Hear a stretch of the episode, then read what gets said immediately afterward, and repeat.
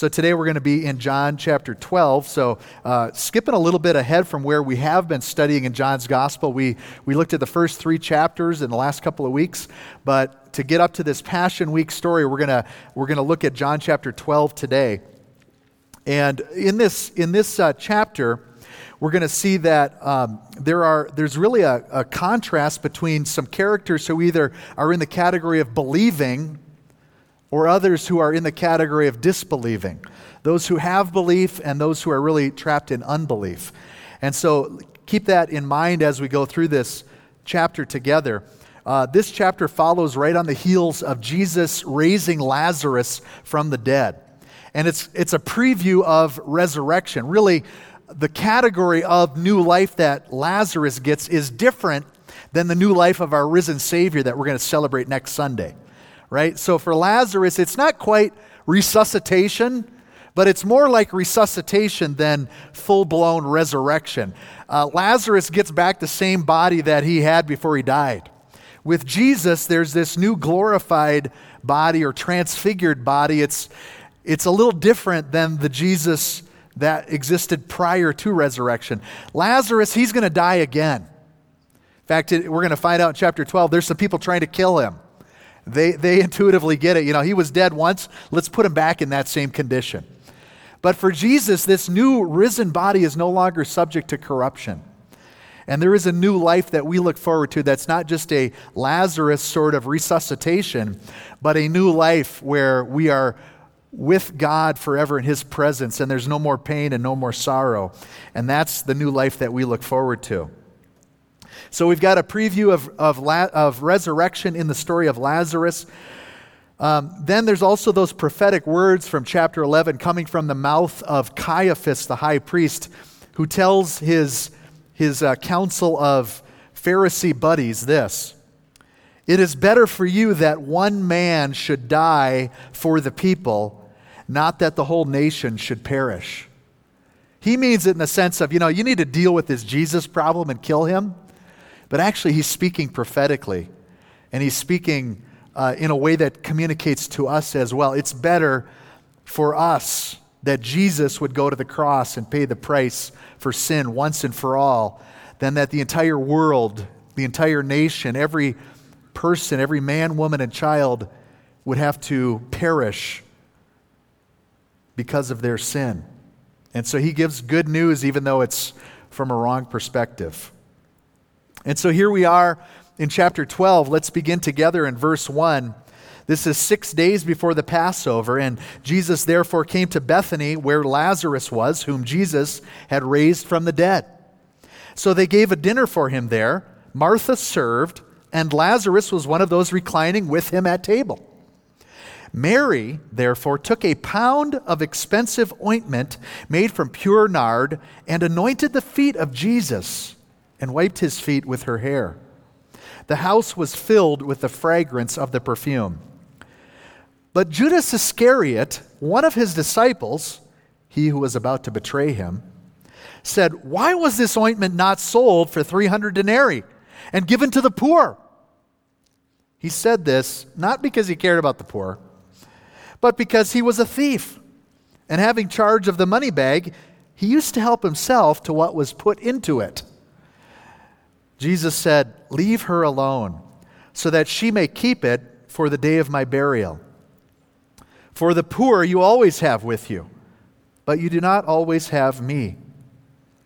When the large crowd of the Jews learned that Jesus was there, they came not only on account of him, but also to see Lazarus, whom he had raised from the dead. So the chief priests made plans to put Lazarus to death as well, because on account of him, many of the Jews were going away and believing in Jesus. So we've met a few of the characters that we're going to uh, get to know throughout the rest of this chapter. In fact, some of these we only see here at the beginning.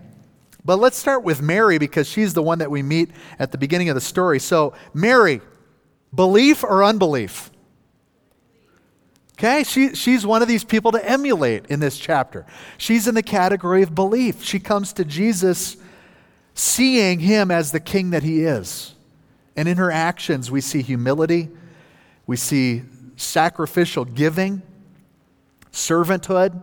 She's there at his feet, wiping his feet with her hair. There's true worship, there's loyalty, there's caring more about what he thinks than what any person thinks.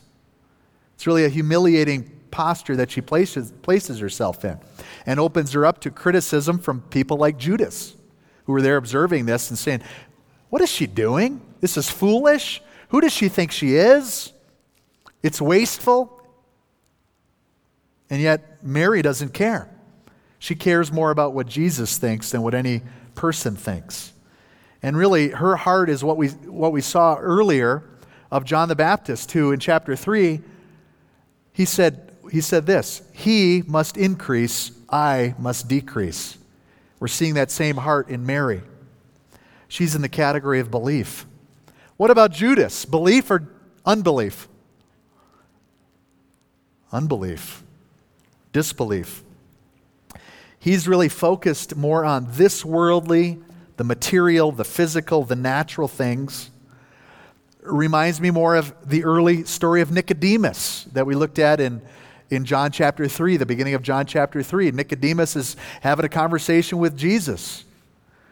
Jesus, he thinks he's got some information to give to Jesus about who he is, but Jesus turns around and says, No, I'm going to tell you some things about who you are, Nicodemus. In fact, you can't even see God's kingdom. You can't enter God's kingdom unless you're born again. You need a radical transformation, as radical as that time you passed through the birth canal, going from the womb into the wide open air. You need that sort of radical work of God in your life to get it.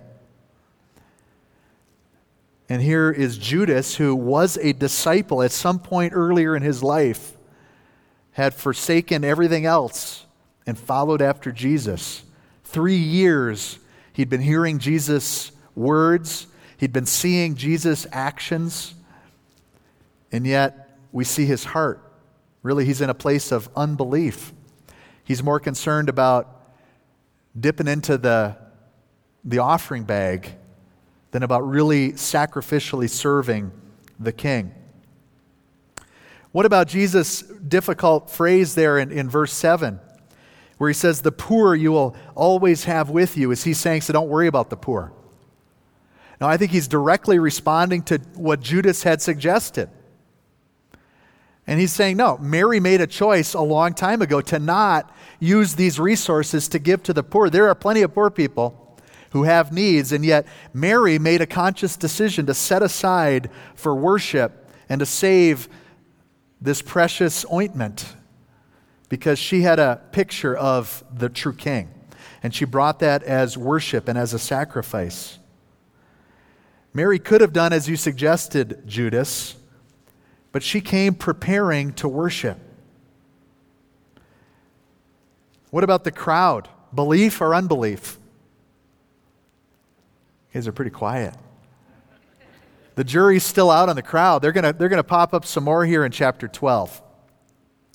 You know, and they're, they're following, but it's because of the, the story that there's been a dead man raised to new life. There's the risk of what Jesus had talked about earlier in John chapter 2 those who had a, an in, a, a disingenuous faith, a faith that was not genuine and real. And it was a faith based in the signs, chasing after the miracles. Well, that kind of faith is going to come and go.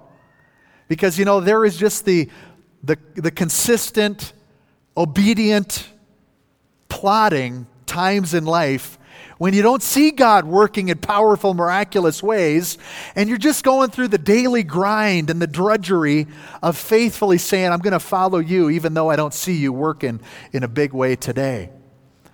And the caution that we see in the crowd and in John chapter 2, verse 23, that sort of faith that's just chasing miracles, is that when there are no miracles, your faith goes away. How many of us when you really stop to think about it and someone asks you a direct question, have you ever seen God do a miracle in your life in a circumstance? And you stop and you think and you go, yeah, actually, I have. But did you think about that story this morning? What about yesterday? And what about the day before? And for some reason, the way that the natural life goes, it's easy for those miraculous interventions of God working in a healing, and a provision, in a restoration. It's easy to let those things fade from memory and to become, have our vision become clouded by the new stress and the new pressure and the new challenge that we face in this life. And so, really, it's about worshiping King Jesus for who he is and not in what he does in this particular circumstance that I'm facing. Celebrate the miracles. Give thanks to God for the miracles. Rejoice in those. Give glory to him. And then faithfully serve him another day. Take another step following after him. So the crowd, they're coming and gathering because they want to see this Lazarus celebrity who's been raised from the dead. What about the chief priests? Belief or unbelief? Unbelief. You know, we, if you go back to chapter 11, you'll find out more of their heart. 1148 talks about really it was fear of what Rome would do that was a part of their motivation. Man, all these people are following Jesus. He's doing these signs. If Rome finds out, we're going to have another insurrection problem. We need to deal with this. They have a desire to dominate. The chief priests, a desire to retain control, to rule, to govern, to be in charge, and even if it means murdering a couple of men for the sake of maintaining the religious authority structure. Can you imagine that? These are supposedly men of God. You know, they've got the Old Testament, they know the holy creator God, maker of heaven and earth. And somehow they've been able to rationalize and justify an idea that, you know, we're just going to kill these two people so we can retain our religious authority structure that's got us up at the top. How distorted, how tragic, how sad.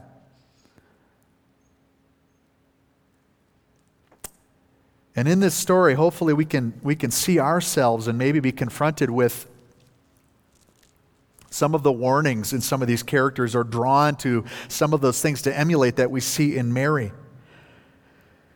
And we're each faced with that question what distracts me from worshiping King Jesus? What, what is it that distracts you from going all in?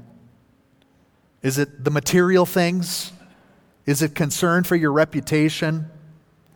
Is it chasing after miracles? Is it desire to be in charge? And I pray for you today, and I ask you as well to make this your prayer to say, Give me that heart of Mary to see Jesus as King and worship Him with all that I am. Well, the story continues on. Now we get some more information about the crowd, and this is that, that Palm Sunday story that, you know, that, that we celebrate on this Sunday. Verse 12 The next day, the large crowd that had come to the feast heard that Jesus was coming to Jerusalem. So they took branches of palm trees and went out to meet him, crying out, Hosanna!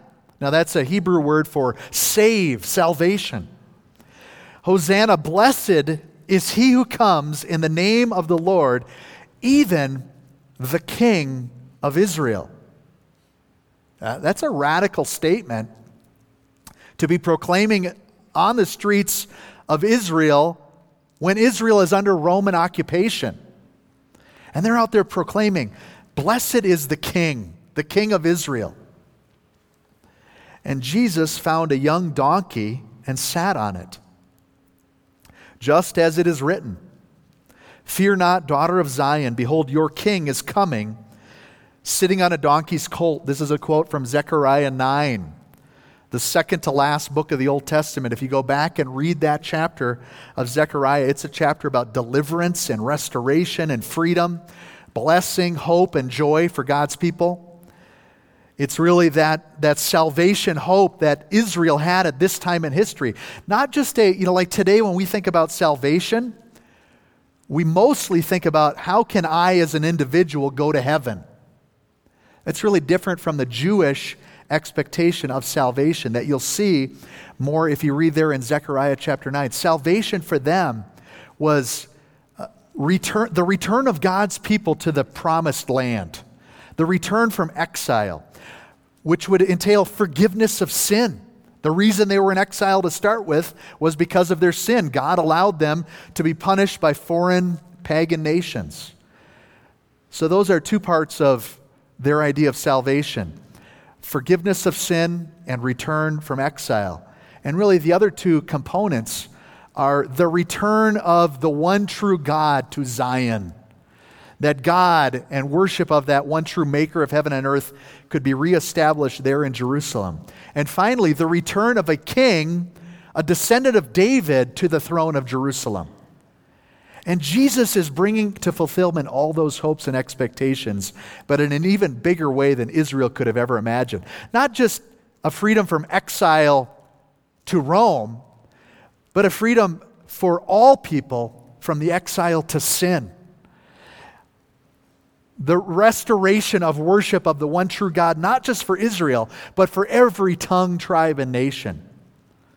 Forgiveness, hope, a descendant of David, hailed and exalted, lifted up, glorified as the King. His name is Jesus for everyone to see for all of time.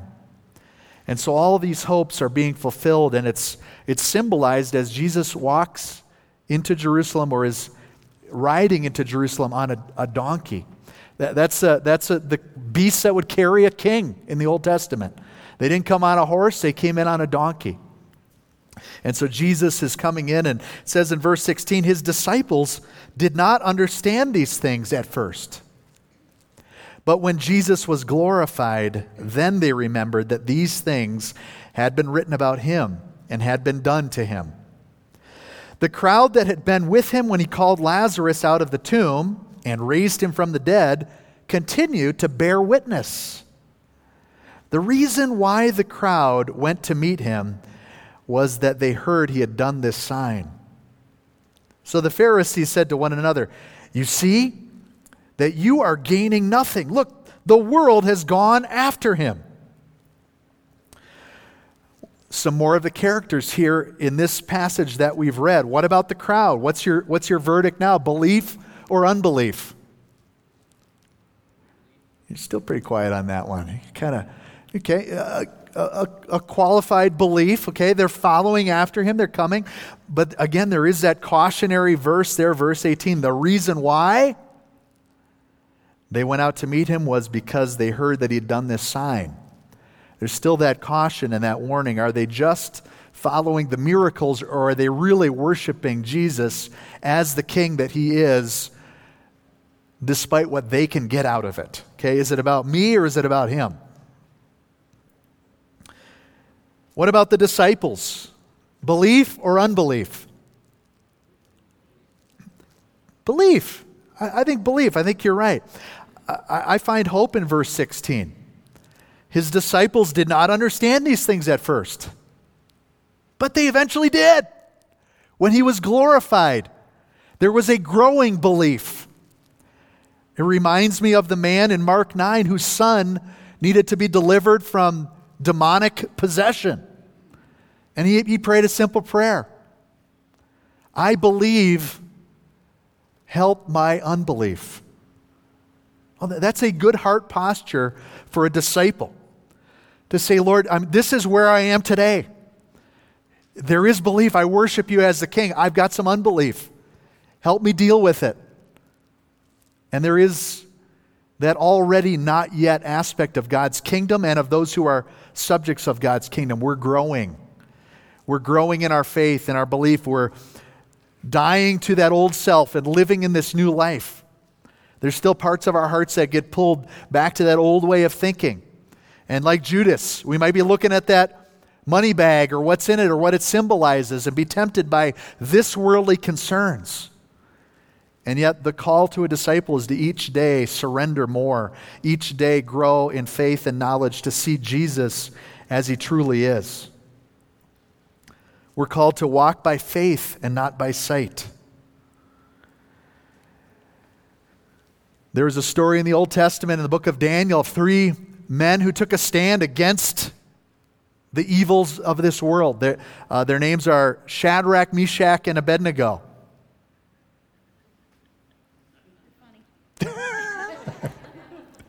Had to get that one in there. The three guys. right? And those, those three guys in the Old Testament, when, when the king said, uh, I'm going to make a, a golden statue, and that's going to be the new God, I'd like you all to bow down and worship this God. These three men said this in Daniel chapter 3 Our God is able to deliver us, both from the fiery furnace that you're threatening us with, and also from your hand. But if not, be it known to you, O king, that we will not serve your gods or worship the golden image that you have set up. We have faith that God can do a miracle and save us right now today. But even if He doesn't, we're still walking by faith. And we'll go to our death worshiping Him for who He is because we see Him as He is. We don't just look to the works of His hands, His miracles and the signs.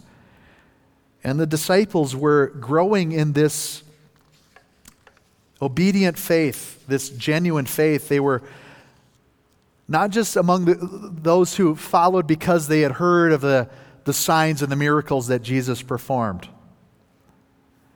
The Pharisees are, at the end of this story, not real happy about what's happening. But there is a prophetic ring to that last verse. Look, the world has gone after him. It's interesting in the Gospels how truth comes from unexpected sources at times from those who you know, really don't have eyes to see themselves, proclaiming truth. That the Pharisees are exactly right. This is the king not just of Israel, this is the king of the whole world.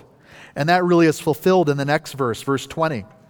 Now, among those who went up to worship at the feast were some Greeks. Okay, Greek would be the opposite of Israelites, right? So this is this is the rest of us who are not of Jewish ancestry. Okay? Gentiles, Greeks, pagans, worshiping all kinds of different gods. And the Greeks are among those who are going up to worship at the feast. And they come in verse 21 to Philip, one of Jesus' disciples, who was from Bethsaida in Galilee. And they asked him, Sir, we wish to see Jesus. Philip went and told Andrew. Andrew and Philip went and told Jesus. Interesting progression there. Why didn't these Greeks just go straight to Jesus? And say, hey, we're, we're here to uh, find out who you really are and to worship you. But there's this whole sequence, right? They go to Philip first. Philip doesn't go straight to Jesus and say, Jesus, there's some Greeks asking me who you are and how to follow you and put faith in you. I'd like to introduce them to you and you to them. He goes and finds another disciple, Andrew and he gets him involved. And then together they go to Jesus. Have you ever had this story play out in your life? Where God just tees it up for you? You know, the masters are going on right now. There we go. Get a golf metaphor in there. And he tees it up for you, and somebody comes to you and says, You know, I'm just, I've got some real questions about eternity and reality and life and you're, you're a religious person, right? You know, can you tell me who this Jesus is? And they didn't go directly to Jesus themselves. They came to you as a follower of Jesus, perceiving in you someone who would know something about Jesus and be able to give them some truth. And then maybe you go find another brother or sister in Christ, another disciple. And you say, Hey, I, am kind of excited, but not quite sure what to do here. Can you help me? And then together, that opportunity to bring this person to Jesus so they can see him as he is and meet him face to face. I hope this story is repeated in your life and in your circumstances because there's a neighbor two houses up who's in this very place right now. And you're the disciple in their world that can point the way to Jesus. Bring somebody else with you. Say, Would you help me love my neighbor by bringing them to Jesus? Or the coworker, or the classmate, or the family member. When someone says, Sir, we wish to see Jesus, drop whatever else you're doing because it pales in comparison to the importance of this moment. And so when they came to Jesus, Jesus answered them.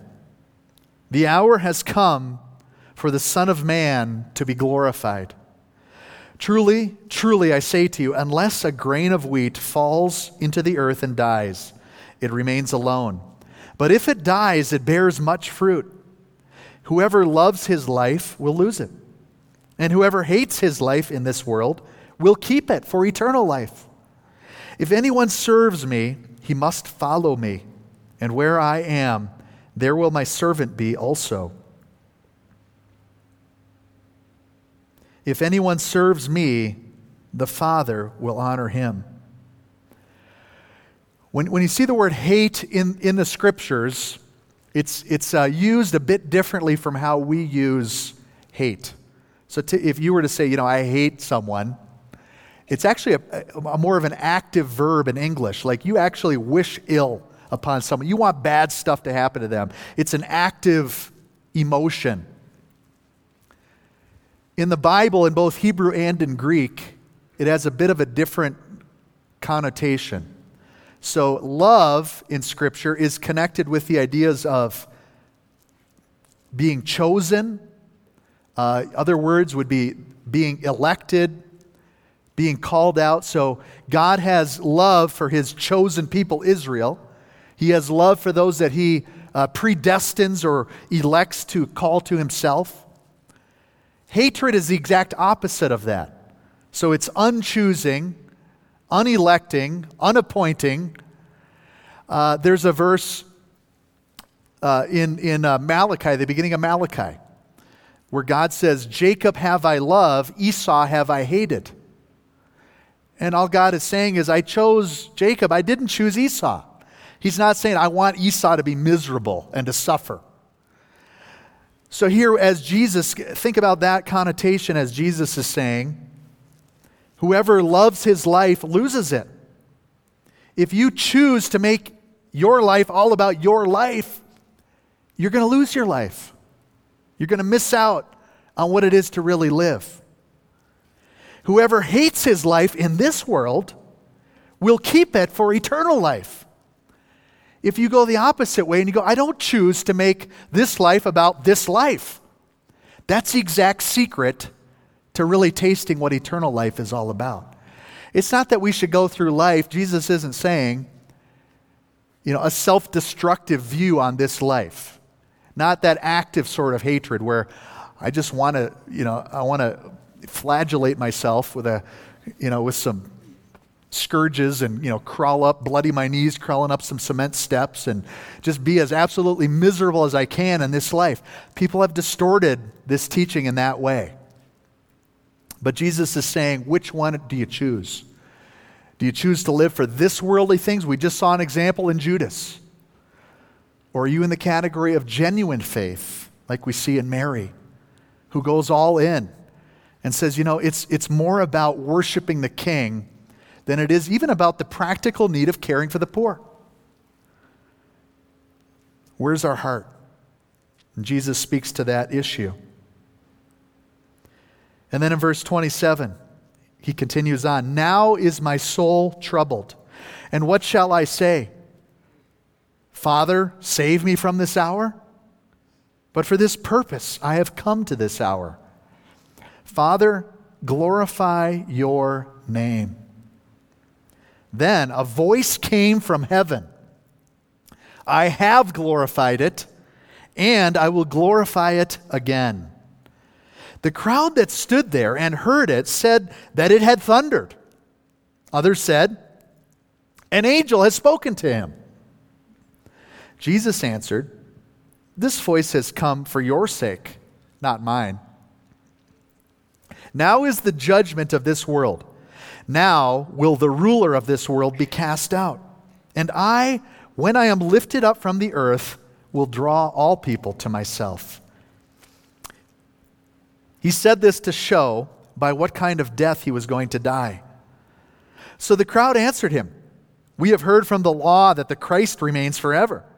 How can you say that the Son of Man must be lifted up? Who is this Son of Man? So Jesus said to them, the light is among you for a little while longer. Walk while you have the light, lest darkness overtake you. The one who walks in the darkness does not know where he is going. While you have the light, believe in the light, that you may become sons of light. There's a lot packed into that passage. We're not going to have time to fully unpack today. But, but I'll ask you once again the crowd, belief or unbelief? You know, kind of mixed again, right? You know, th- there seems to be some genuine inquiry and yet there's a mixed response there in the crowd. Even when they hear an audible voice of God saying, I, glor- I have glorified my son and I'm going to glorify him again. There's still some that go, I think that was thunder. You know, there's a mental disconnect from what I just experienced, and so I'm going to have to explain that by saying it was just some thunder. Others are going, no, I think it was a, it was a messenger from God. It was an angel. And then, even in the dialogue with Jesus, as he's helping to explain what has happened and what will happen, there are those in the crowd who are, you know, almost antagonistic toward Jesus. Oh, really? Well, how can you say? And you get that accusatory tone there in verse 34. There's judgment coming that Jesus speaks of. And we had a preview of that in chapter 3 as well, where it says, This is the judgment. The light has come into the world, and people loved the darkness rather than the light because their works were evil. Jesus is calling his followers to live the cruciform life as he did. He lived for the glory of God. He died to self, he died to this worldly goals and instead lived all in for God's glory and living sacrificially for others. And so he's both modeling this by his example, he's teaching this in his words, and he's making it possible by his death on the cross. And he's calling his disciples to that same cruciform life, and that includes you and I here today. Now, before you are too hard on these people that we've read about here in this story, I think it's, it's good for, to take time for personal reflection and to take a look at our own hearts. Hold that mirror up. You know, we look at them and we go, how could they hear a voice from heaven and still remain in disbelief? And I, I wonder which of these issues that we've touched on here, that this passage has touched on, are relevant to your own faith story. You know, maybe you're in that category of forgetting God's mighty works in your own life. And it's faded from memory, and you need to take some time to give thanks and to be grateful and to confess and testify and say, No, there is a God. Here's what happened in my life. Maybe you're in the category that we're going to find out here in just a, in just a bit in the, in the passage that follows about having more of a fear of man than a fear of God.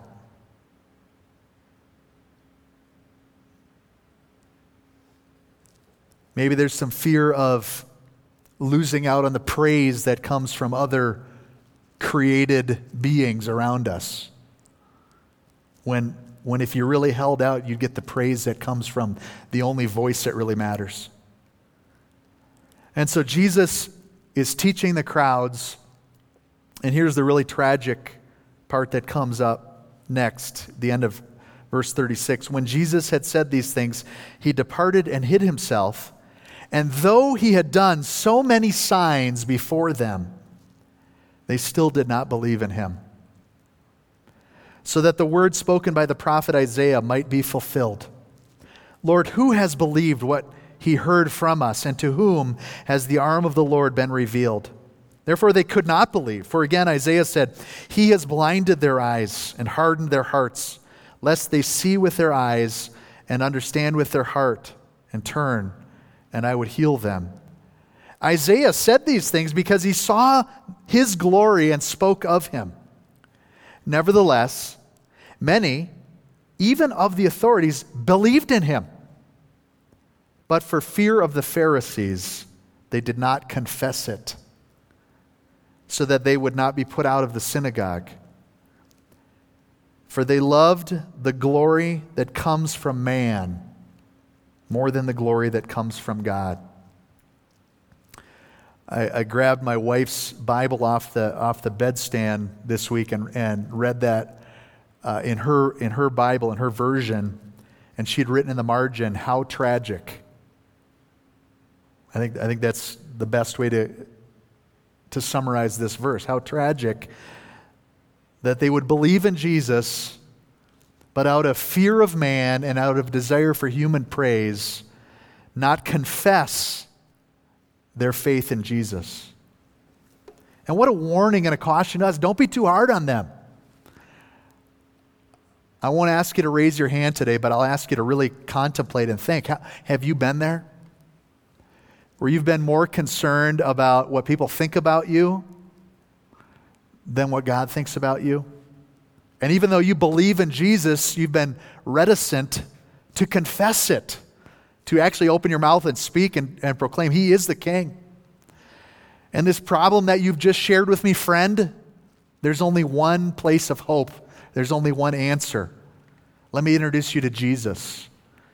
But you've held back because of fear of what might happen to that relationship, because you'd rather go after human praise than having your Heavenly Father say, Well done, good and faithful servant. And there's a caution to us who are right in the middle of this discipleship faith story. We're in the same category as the guys in verse 16. We don't fully understand these things at first, but as we see Jesus glorified, it becomes clear. And, and those disciples immediately thereafter, God said, I have glorified him. I will glorify him again. Glorification is all wrapped up in Jesus being lifted up, a double or triple meaning there.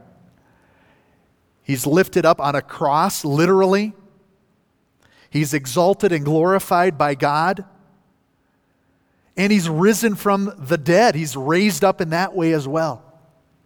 So, really, the, the crucifixion, glorification, resurrection, all wrapped up together in that word, glorify, here in John's gospel. If you've seen Jesus as he is the risen Savior, believe, confess, make him known, bring the truth to those who are walking in darkness. They won't find hope in any other place, and neither will you or I. Jesus finishes out with this teaching, the end of the chapter, Jesus cried out and said, Whoever believes in me believes not in me, but in him who sent me. And whoever sees me sees him who sent me. I have come into the world as light, so that whoever believes in me may not remain in darkness. If anyone hears my words and does not keep them, I do not judge him, for I did not come to judge the world but to save the world. The one who rejects me and does not receive my words has a judge. The word that I have spoken will judge him on the last day. For I have not spoken on my own authority, but the Father who sent me has, has himself given me a commandment what to say and what to speak. And I know that his commandment is eternal life. What I say, therefore, I say as the Father has told me. I hope you can hear the good news mixed in with the bad news in that story. The bad news is there is a coming day of judgment. The good news is that wasn't the point of Jesus coming. He didn't come with condemnation and judgment, He came with salvation, light, eternal life. That's the good news. And there is a receiving that's required. Receiving Him as King, receiving His words, those themes that we've seen here. And the challenge to us is to make sure we're in that category of genuine faith, that as we look at the material, this worldly, natural things, the my life category, that we put that in second place and exalt Him and glorify Him and make Him known, grow in our knowledge of who He is and our surrender to Him. And this Passion Week, let's give thanks for His life, His death, His resurrection, the light that he brings to us, that hope of new life. Can we stand together in his presence today?